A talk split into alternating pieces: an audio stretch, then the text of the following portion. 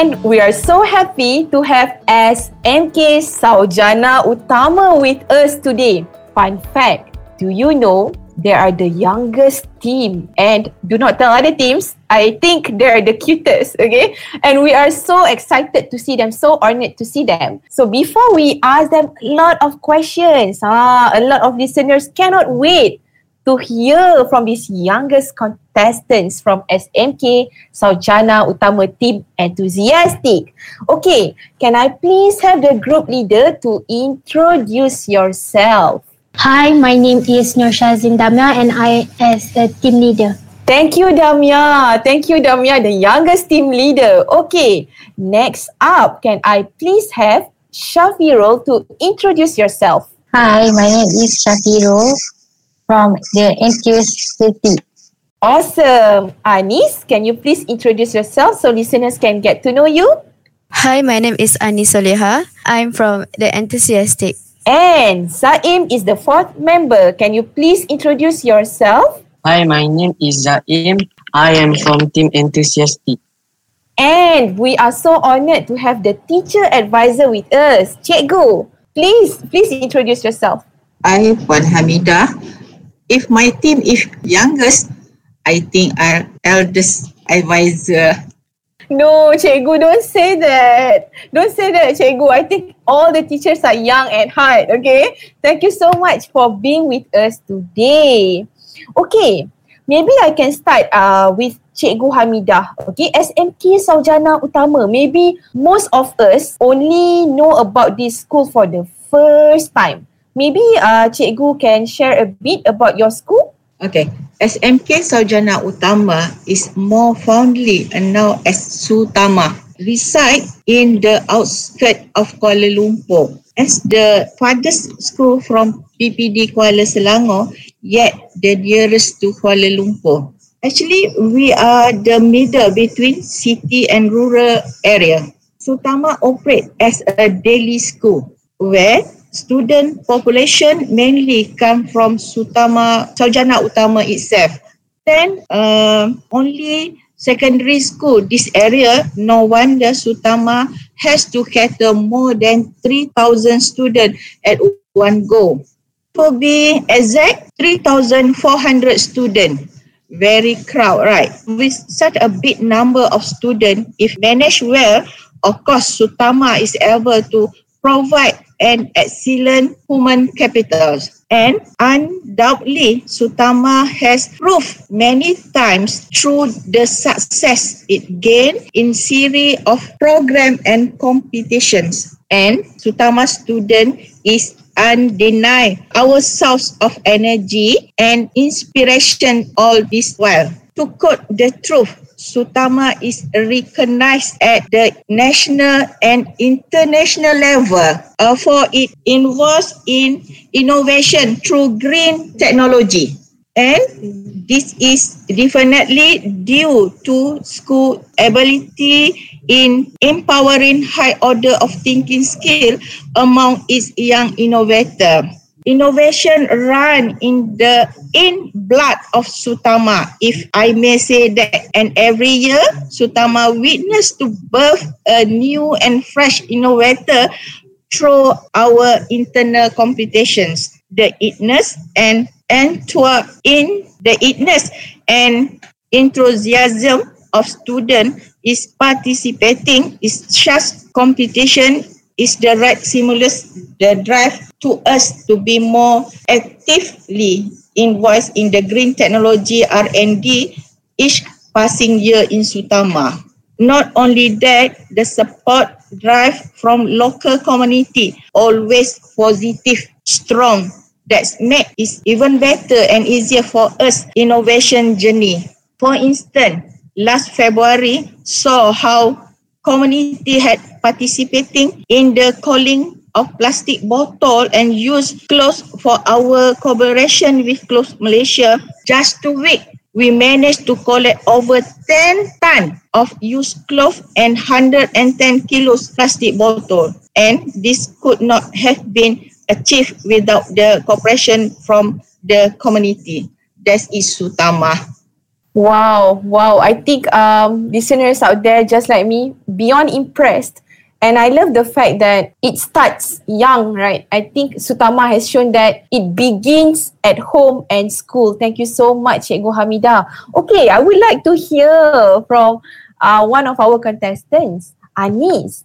So, from your observation, Anis, do you think there's any environmental issue happening around you, right? I think Anis can share more about that. What we pretty alarmed about the environmental situation in our school area is each class has a small trash can back corner of the class. There are students who do not put trash properly on the dustbin, so that's why our school held a program plus without trash can. Each level has only one trash can. At first, it went very smoothly and got supportive responded from students, teachers, and also workers. Due to PKP, students started returning to school with strict SOP. Students need to eat at class that they brought from home or they bought from canteen. After finish it, they throw their trash into the dustbin. The number of students on each level were too many, and that makes dustbin on each level were overflow. The school planned to make a segregated garbage that becomes more serious when there is an overflow of plastic bottles. Plastic trash takes up space in the trash can, which causes the issue of trash can overflowing. The problem of non-segregated garbage that becomes more serious when there is an overflow of plastic bottles. The beautifully maintained school grounds have been littered with plastic bottles. From there, our team take, take the opportunity to address this issue. The main issue is to get students to throw the bottle where it should be, but at the same time, we try to impress the student with something they can enjoy it. Our first project, we made a plastic bottle throwing corner, so students throw plastic bottles into the basketball net and it come in the plastic bottle collection bins that below it. Beside, there is another corner. We use the PVC pipe. It has holes in each level. It will be provided in the wall near the stairs. Students can throw their plastic bottles into the hole and it goes directly to the plastic bottle collection bin, which is under the PVC pipe. The goals of these two projects are the same. Plastic can be collected in more interesting way, challenging way, and students can have fun using it. Wow, wow, wow. I think Anis, this reminds us and listener, I think, right? For me personally and listener, when you help us to picture the memory of the overflown plastic bottles from dustbin that happened a lot and still happening now as you shared. Thank you so much, Anis. And I love that you make recycling fun. I think that's something I learned from your sharing. Thank you so much, Anis. Okay, so um, I would like to ask the next person. From my understanding, uh, your team, apart from working on the fun projects, right, having these campaigns at school, you're also trying to create pink shirt from plastic bottles. That's really awesome. So, uh, Zaim, can you please put it in simple way to introduce about your project a little bit? Our dream is to make all students aware that garbage need to be separated by type before being disposed of, especially plastic bottles. Even drinking water bottles need to be separated between bottle, lid and label because they are made of different materials. It is difficult to reach this level, the level of isolation according to the type of coagulation material. But we need to start from now. Okay. Oh, Damia wants to add more. Okay, Damia, please share more. Many were surprised when we said that our pink shirt project is a shirt from a plastic bottle. In fact, this fabric is very light, quick to dry and comfortable to wear. We really like to hear the concept of waste to wear. Actually, we are aware of the Pink Shirt project. It is still a long way to go, but we'll try to make it a pointer to the national clothing industry. So far, we do not have a factory to process plastic bottle into yarn, and the yarn is made into fabric for clothes. So far, plastic bottles that are changed into flags have been sent to China to be processed into fabric. We believe that this technology will be a trigger for the country's clothing industry. Although mm-hmm. our team discussed the issue of waste sorting only in school area, but in fact it is symbolic to the issue of national waste management and even waste management. It is time the issue of waste management, which is often a national issue, resolved in effect for a more harmonious environment. Garbage disposal campaign at the school level have long been true in school, but we also want to see action from the stage level. We would like to convey a message to the National Solid Waste Management Department to do something so that domestic waste is not disposed of by peeling it up in open disposal centers, but in the process of becoming a national economic resources. Wow, amazing. And I love I love the power in your message, Damia and Zaim and the rest of enthusiastic team.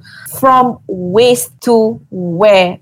Big goal and we are here cheering you on so you could turn your dream into reality. But I think I believe there are a lot of challenges, right? You're facing in order to achieve that goal. Okay. So I would like to hear from Shafirul. Maybe you can tell us what are some of the challenges that your team is facing?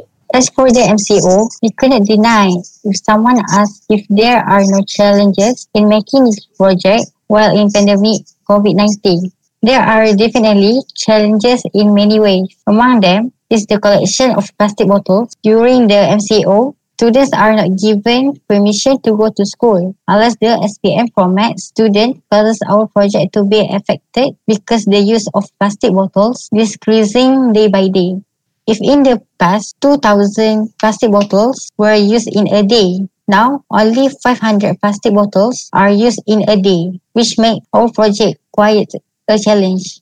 Also, we could not move in groups to buy items to complete the project or meet with the club party officially as we were not allowed to go out more than two people, which made our movement quite limited.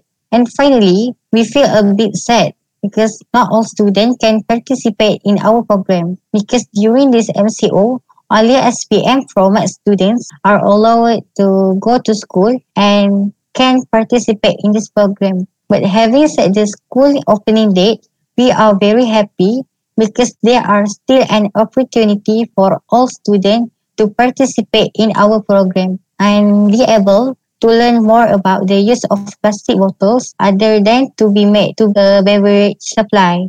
Okay, we only have about two to three minutes, but I want really to know, right? Maybe Damia can share as a group leader, Damia, when you see all these challenges, right? Have you ever felt like you want to give up? That's my first question. Next one, how you as a team, right? And you as a leader uh, with your teacher, trying your best not to give up in your mission. If you could share just your feelings, Damia, just want to hear that. Talk about the challenge we faced during the TEY competition, the biggest challenge is that for us, it is the challenge to understand PSM. We feel the level of knowledge conveyed is very high, skill to master English, because we are not proficient in English. IT skill, such as uh, making video, Google Meet, we also lack mastery of skill in finding material for IG. We are also less creative to design and sew clothes. We also have no skill in carpentry. Many of the weakness and challenge we feel were very burdensome. Time constraint due to very tight PDPR school. But we were able to overcome all the above challenge ability slowly. The big secret we have is collaboration.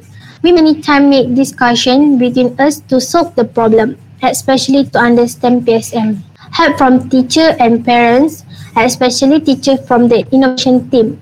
They help a lot. We have a teacher 10 team who help us in English. We have a teacher Hanim, a school counselor who is always together. She always give words of encourage and help in making a video recording. We have a teacher Maslinda who help promote us in Facebook and Instagram school. We were also excited by the school elite innovation team during the campaign on how to dispose of plastic bottle the right way.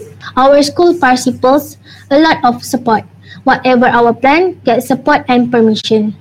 One more thing. The teacher always remind us we use TEY as an opportunity for us to convey a message reducing the problem of plastic bottles infecting. We are not positioning TEY and the rest of the TEY team as competitors in the competition but as allies to save the earth. What we can sum up is that our stretch come from the close cooperation and support from the ranks of school. That's a perfect way to end today's session. And I'm so happy to learn that from Toyota Eco Youth Team and Toyota, right, uh, and Linomics, I want to tell how awesome all of you. We are very impressed with your energy, with your commitment, team enthusiastic from SMK, Saujana Utama. Okay, I believe some listeners would like to support you to show their love and follow your journey. So Damia, do, do you have any social media you can share with us? Uh, our Instagram name is TEY underscore SMK underscore Saujana underscore Utama. Awesome. Is there anything more, Cikgu Hamida, that another channel they can follow or just Instagram? Also can follow our Facebook innovation team called All School. Thank you. We are very grateful for this opportunity because as all of you can hear them, right? It's beyond Toyota Eco Youth, beyond TEY. They have done a great job. They have been so dedicated in protecting our earth and I can't be more grateful to get to know them today. Thank you so much. And for listeners, always remember, we can always start now. Start today wherever we are. With that, hope to see you again and thank you for tuning in to Team Enthusiastic all the best.